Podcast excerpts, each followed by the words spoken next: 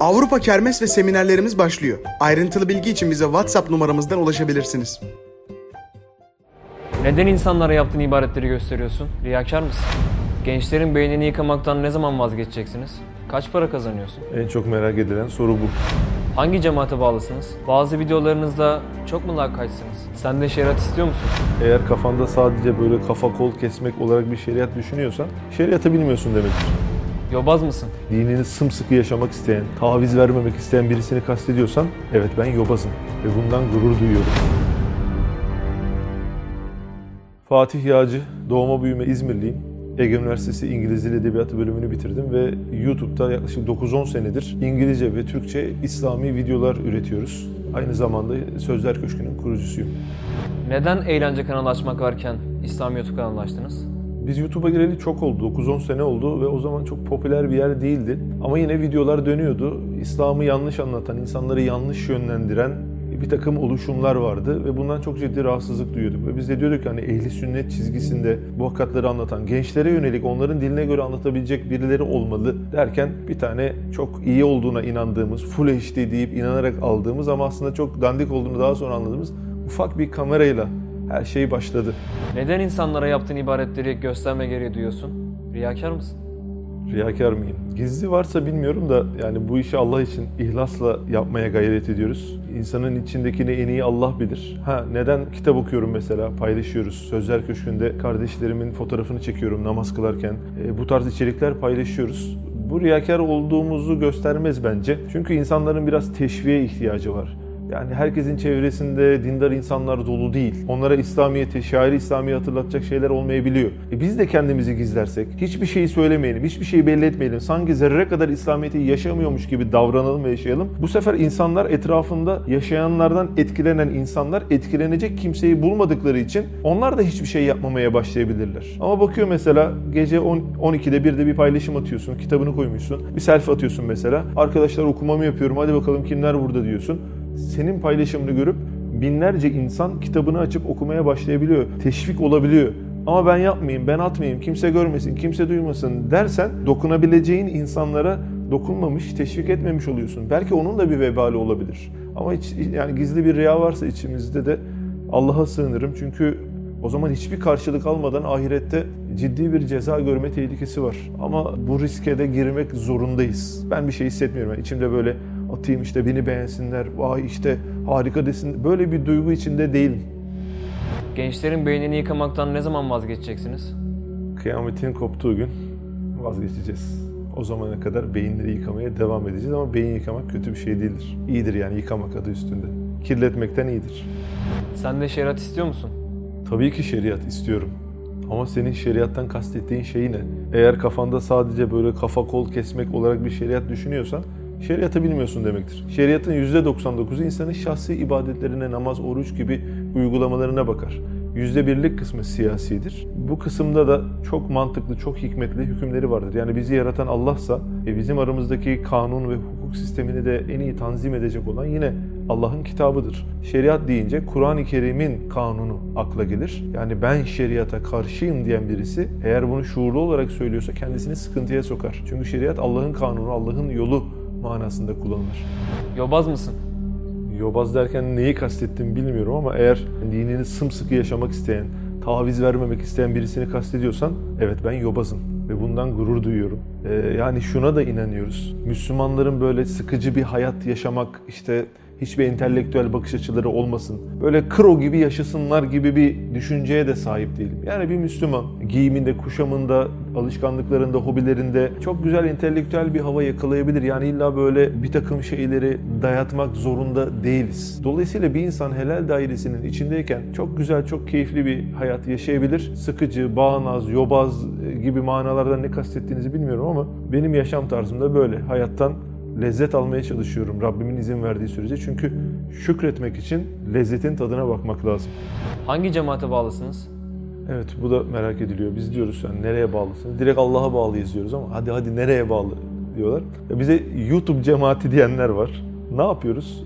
Kur'an-ı Kerim var, hadis-i şerifler var ve birçok İslam büyüğü alimler var. Bunların eserlerinden istifade ederek, güzel bir sunum haline getirerek insanlara sunum yapıyoruz. Bunun için bir yere bağlı olmak zorunda değiliz. Ama Bediüzzaman Said Nursi Hazretleri'nin Risale-i Nur eserlerini e, çok istifade ederek okuyoruz ve kardeşlerimize de okumalarını tavsiye ediyoruz. Yani öyle bir şeyhe veya bir tarikata veya bir cemaate bağlılığımız yok. Bağlı olmak kötüdür değil yani. Tabii ki ehli sünnet çizgisinde bir alime, bir şeyhe bağlı olmak mutlaka insanların çok istifade ettiği bir şeydir. Hani biz bağlı değiliz demek istiyorum sadece. Benim bildiğim hocalar sakal bırakır. Sen neden bırakmıyorsun? Öncelikle ben hoca değilim ama hocalara mahsus bir şey de değildir bu. Bu bir sünnettir ve bütün ümmeti Muhammed Aleyhisselatü Vesselam'ın üzerine bir sünnettir. Benim burada sakallar çıkmıyor, köseyim. Burada biraz çıkıyor. Biraz da bunları kesmekte gecikince top sakal gibi oluyor. Top sakal mı bıraktın diyenler oluyor. Bu konuda hatta bir tane sakallı kardeşimiz mesaj atmıştı. Ulan hoca olacaksın bir de sakal bırakmıyorsun, yazıklar olsun. Böyle yazmış, vermiş, veriştirmiş. Ben dedim kardeşim ben köseyim dedim. Çıkmıyor dedim. Sağ olsun bana bir link attı. Linkte de işte kıl çıkartma, sakal çıkartma kreminin linki vardı. Böyle bir hatıramız da oldu. Bazı videolarda çok mu lakaytsınız? Belki biraz dozajı aştığımız videolar olabilir. Genel itibariyle böyle değil. Konseptlerimizin çoğu zaten öyle değil. Yani röportaj öyle değil. Sohbet videolarında bazen insanlar böyle bir tebessümle başlasınlar diye olabiliyor ama dozajını kaçırıyorsak da tabii dikkat etmek lazım. Tirmizi'den nakil bir hadis var. Diyor ki Allah Resulü Aleyhisselatü Vesselam kadar tebessüm eden birisini görmedim diyor. Demek ki bu işin ölçüsü tebessümdür. Ama düşünüyorum hani son videolarımızda bunu açtık mı? Zannedersem hayır. Buna dikkat ediyoruz. Biraz tebessüm etmeye ihtiyacımız da var. Bize ciddi konuşarak anlatan insanlardan değil de biraz böyle mütebessim bir şekilde anlatanlardan dinlemeyi daha çok seven bir milletiz. Bunun dozajını aşılmadığı sürece çok güzel olduğunu, kalplerin yumuşaması için, insanların bu hakikati tanıması için biraz tebessümle girip, samimiyetle girip sonra biraz ciddiye bağlanmasının çok mantıklı olduğunu düşünüyorum. Ekşi'de linç yedin. O an neler hissettin? Bu ilk yediğim linç değil. Birkaç tane yedim. Bir işte bu dershane olayları olduğu zaman Gülencilere sesleniyorum diye bir tweet vardı.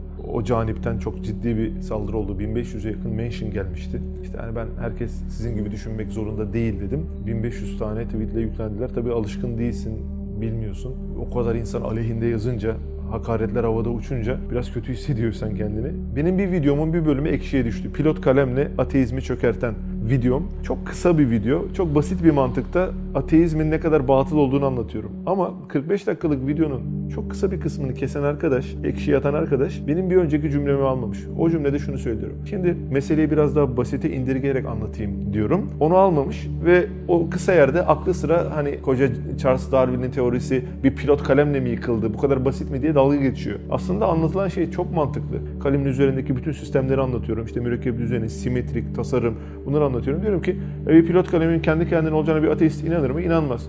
Bütün kalemler kendi e, tabii ki hiçbirisi olmaz. E, bir insan vücudu bence bir pilot kaleme göre çok daha sanatlı ve gelişmiştir. O zaman kaleme buna inanıyorsunuz. Bir insanın kendi kendine olduğunu nasıl inanıyorsunuz? Bütün insanlar, bütün hayvanlar, bütün bitkiler bunu anlatıyorum hızlı hızlı. Aldılar bunu. Başlık çok ilginç. Pilot kalemle ateizmi çökertmek nedir ya? Pilot kalemle. Ateistler paylaşıyorlar dalga geçmek için. E, bir yandan da Müslümanlar paylaşmaya başladı Facebook'tan. Çünkü çok basit bir mantıkta ateizmi çürütüyor. Ya bu kadar koca ateizmi bir pilot kalemle nasıl çökertirsin diyenlere şunu diyorum. Basit olması bir şeyi değiştirmez. İki kere iki dörttür. Basittir değil mi? Ama doğrudur. Sanat sanatkarı iktiza eder. Düsturu da hani sizin ya bu mu yine ya dediğiniz düstur da basittir ama doğrudur. Ve ne gariptir o kadar böyle intriler girdiler, o kadar hakaretler geldi. Hani ilmi çıkın şöyle ilmi bir şekilde bunu çürütün. Mantığını izale edin. Bunu başarın. Böyle bir şey yok. Hakaret, küfür, çamur. Eğer siz bu basit olduğunuz iddiayı çürütemiyorsanız bu sizin davanızın basit olduğunu ispat eder diye de cevap veriyoruz. Kaç para kazanıyorsun? En çok merak edilen soru bu. YouTube'dan gelir elde etmiyoruz. Çünkü İslami olarak uygun olmayan içerikler çıkıyor reklamlar hem Türkiye'de hem yurt dışında. E adam Peygamber Aleyhisselatü Vesselam'la ilgili bir başlığı görüp tıkladığında affedersiniz karşısına cinsel ürün reklamı çıkınca çok uygun bir manzara olmuyor. Biz de oradan herhangi bir gelir gelmesin. Biz bir derneğiz ve hayatı değişen ve bizi çok seven kardeşlerimiz Sözler Köşkü'ne bağışta bulunuyorlar. Bir hayır kurumu aynı zamanda Sözler Köşkü, bir medrese aynı zamanda. E, oradan gelen gelirlerle işte bu kameraları, ışıkları, ekipmanları o şekilde karşılıyoruz. Geçimini nasıl sağlıyorsun? Geçimimi Sözler Köşkü'nden veya başka bir yerden karşılıyor değilim.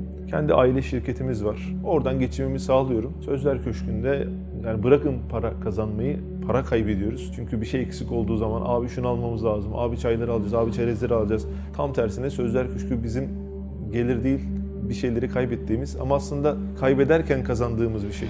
Hayatında ne değişti de böyle İslam video yapma kararı aldın?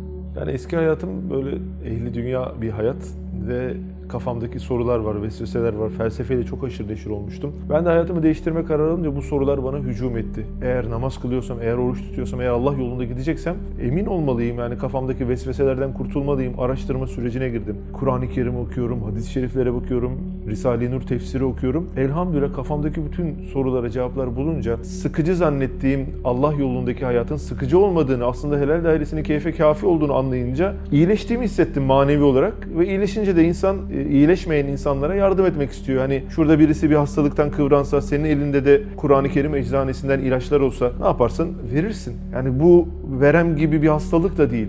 Verem hastalığı adamın dünyasını bitirir ama bu adamın sonsuz hayatını bitiriyor. E biz de iyileşince yani artık ne kadar iyileştiğimizde tartışılır. Bu insanlara, çevremizdeki Kur'an hakikatlerine ihtiyacı olan insanlara bunu nasıl ulaştırabiliriz derdine girerek YouTube'da videolar yapmaya başladık. Elhamdülillah milyonlarca insanın hayatına dokunmayı Cenab-ı Hak nasip etti. Kendini özgür hissediyor musun? Din seni kısıtlamıyor mu?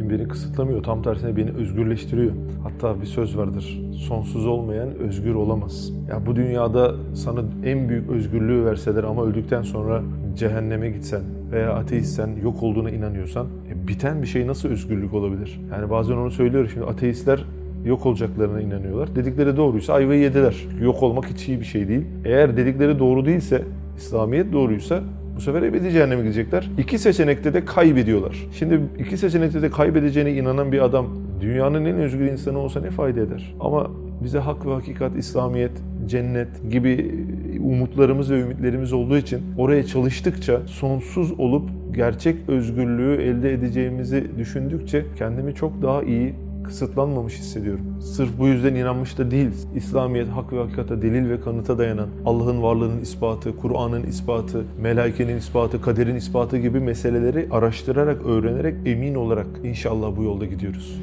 Metalci olduğunu duymuştum. Doğru mu?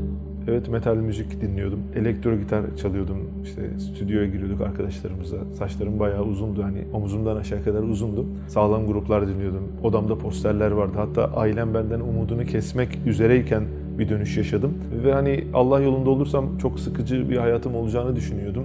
Çünkü çok eğlenceli bir hayatım vardı. Aslında tam tersi olduğunu anladım. Hani hayatı ebediyeye yürümek hepsinden çok daha keyifli. Bir evrat okumak, bir eskar okumak, Rabbini tanımak çok keyifli, çok güzel şeyler.